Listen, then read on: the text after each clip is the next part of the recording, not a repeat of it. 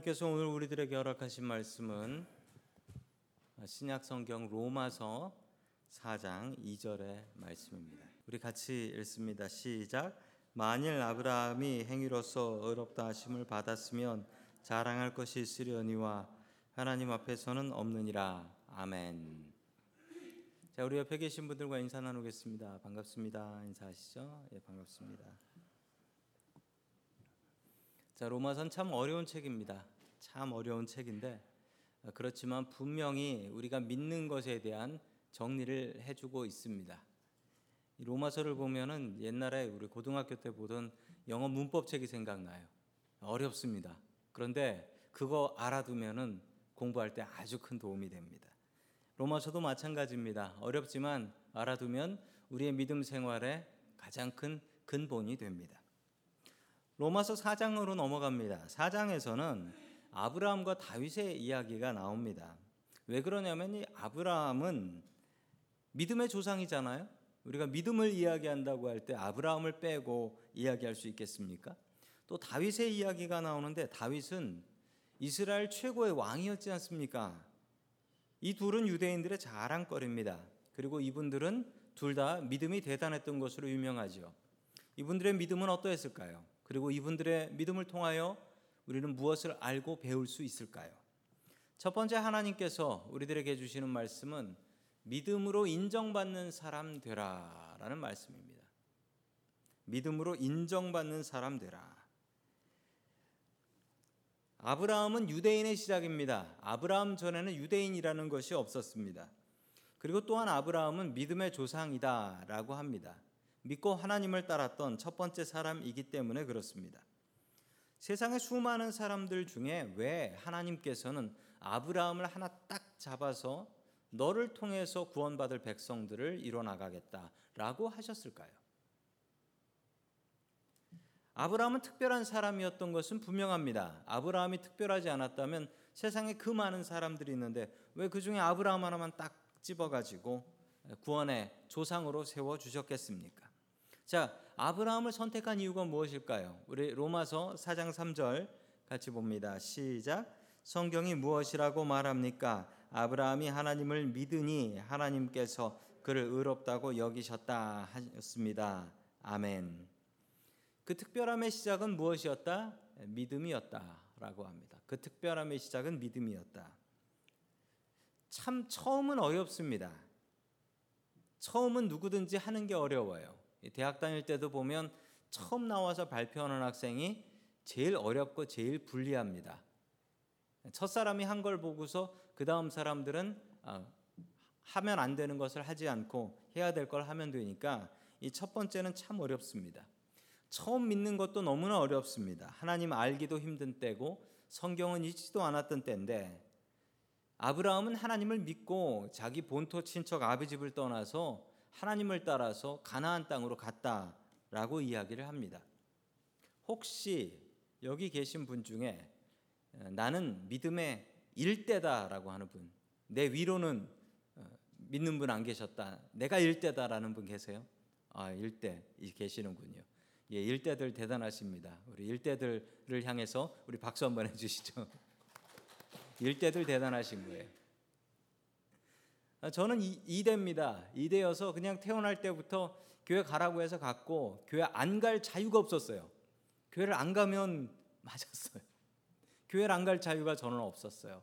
그러나 일대들한테는 그런 게 없었잖아요. 그러니 일대들이 참 대단하신 거죠. 아브라함이 놀라운 것은 하나님을 알기만 했던 것이 아니라 하나님을 믿기도 했다. 그리고 자기 인생 다 걸고 집 떠나서 가나안 땅으로 갔다라는 사실입니다.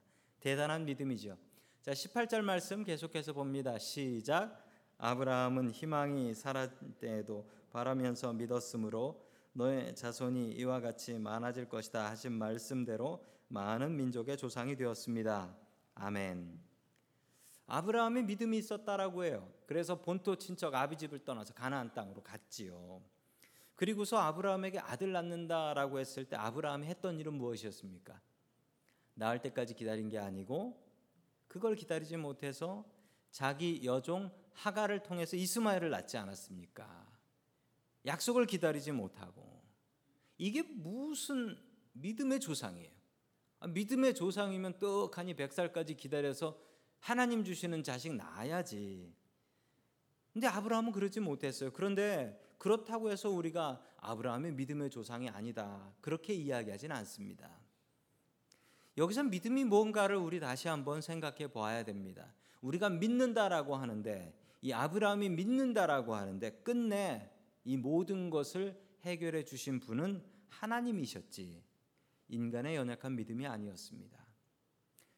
그 센 믿음이라는 아브라함도 믿음이 흔들려서 자기 여종을 통해서 아들을 낳지 않습니까? 인간의 믿음이라는 게 이 종이짝 날리는 것 같이 약해서 이리 펄럭 저리 펄럭입니다. 인간의 믿음은 이렇게 약합니다. 우리의 믿음은 이토록 약합니다. 그러나 우리가 믿는 것은 우리의 믿음이 아니라 하나님이십니다. 하나님께서 이 모든 것들을 다 해결해 주셨습니다. 하나님께서는 사람을 보실 때 그 사람의 믿음만 보신다라고 합니다. 여러분들은 어떻습니까? 여러분들은 사람을 볼 때 무엇을 보십니까? 아마 사람을 볼 때 여러 가지 것을 보실 겁니다. 나는 사람을 보면 첫인상을 본다라는 분도 계실 거고 나는 사람을 볼 때 돈 있는 사람을 본다. 나는 사람을 볼 때 공부 많이 한 사람을 본다. 이런 식으로 사람들을 평가합니다. 우리 누구나 다 그렇습니다. 그러나 하나님께서는 이 모든 것을 다 보지 않으십니다. 하나님은 돈이 없는 분이 아니셔서 사람의 돈을 보지 않습니다. 하나님은 학위가 공부가 부족한 분이 아니어서 사람의 공부를 보지 않습니다. 하나님께서는 오직 믿음만 보신다라고 합니다. 우리는 믿음으로 인정받는 사람 되어야 되겠습니다. 그 무엇보다도 소중한 믿음으로 하나님 앞에 인정받을 수 있길 축원합니다. 아멘. 두 번째 하나님께서 우리들에게 주시는 말씀은 의롭다 하심을 받으라라는 말씀입니다. 이 바울의 서신에는 이 이신칭이라는 말이 참 많이 나옵니다. 이 말 자체가 나오는 것은 아니지만 이것을 정리한 신학 용어가 이신칭이라고 합니다. 자, 이신이라는 것은 뭡니까? 써 이자예요. 써이 믿음 신자. 자, 믿음으로써 요것은 이해가 되지요. 근데 칭의는 무엇입니까? 칭은 부른다라는 뜻이에요. 부른다, 칭한다라는 칭의, 의롭다 칭한다라는 뜻입니다. 믿음으로써 의롭다 칭한다라는 것이죠. 자, 칭의는 의롭다고 불러 주시는 것입니다. 이게 뭐가 다를까요? 우리 다시 한번 로마서 4장 3절 말씀 같이 봅니다. 시작. 성경이 무엇이라고 말합니까? 아브라함이 하나님을 믿으니 하나님께서 그를 의롭다고 여기셨다 하였습니다. 아멘. 저기에 칭의가 나옵니다. 이 칭의는 뭐냐면 의롭다고 여기셨다, 의롭다고 부르셨다라는 거예요. 우리가 의로운 사람이어서 의로운 사람이 아니고 우리가 의로운 행동을 해서 의로운 사람이 아니고 우리가 하나님을 아버지라고 믿고 불렀더니 하나님께서 너는 의롭다라고 불러 주셨다라는 거예요. 자, 우리는 의로운 사람이 아닙니다. 우리 세상에서 이야기하는 의로운 사람, 의는 뭡니까? 착한 이라는 사람이지요. 그리고 자신을 희생하는 사람, 이런 사람을 의인이라고 합니다. 우리 여기 계신 성도님들이 밖에 계신 일반인들보다 훨씬 더 의로우셔야 됩니다. 그러나 곰곰이 생각해 보면 우리가 정말 그렇게 세상에서 가장 의롭습니까? 의로운 순서대로 순서를 먹인다면 우리가 그 속에 들어갈 수 있을까요?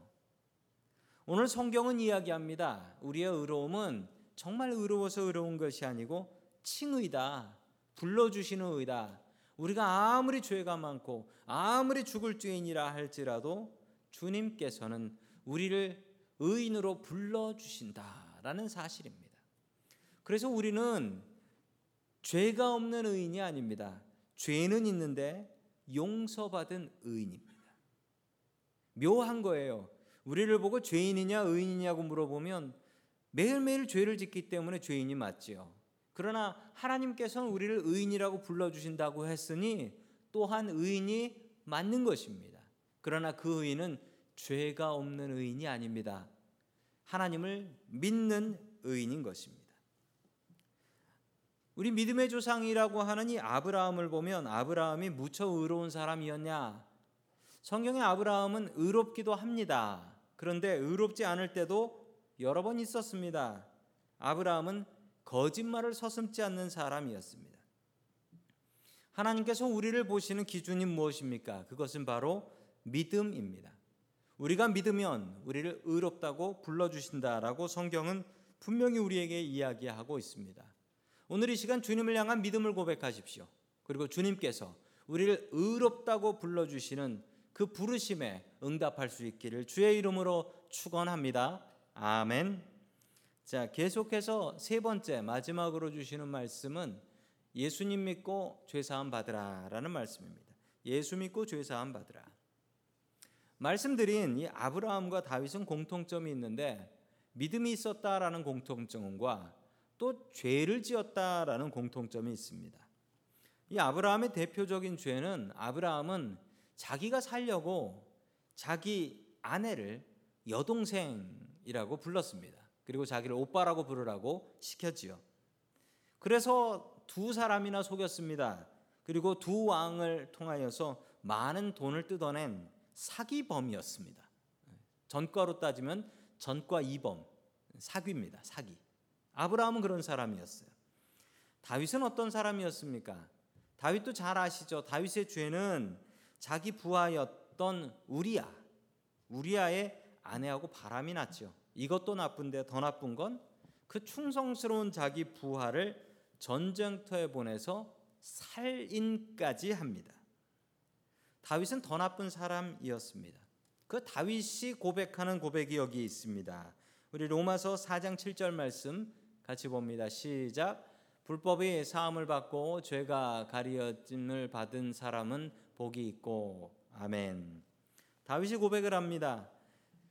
지금 우리는 다윗의 죄를 알고 있습니다. 우리 어렸을 때부터 다윗이 바세바를 범했던 죄를 너무나 잘 알고 있습니다.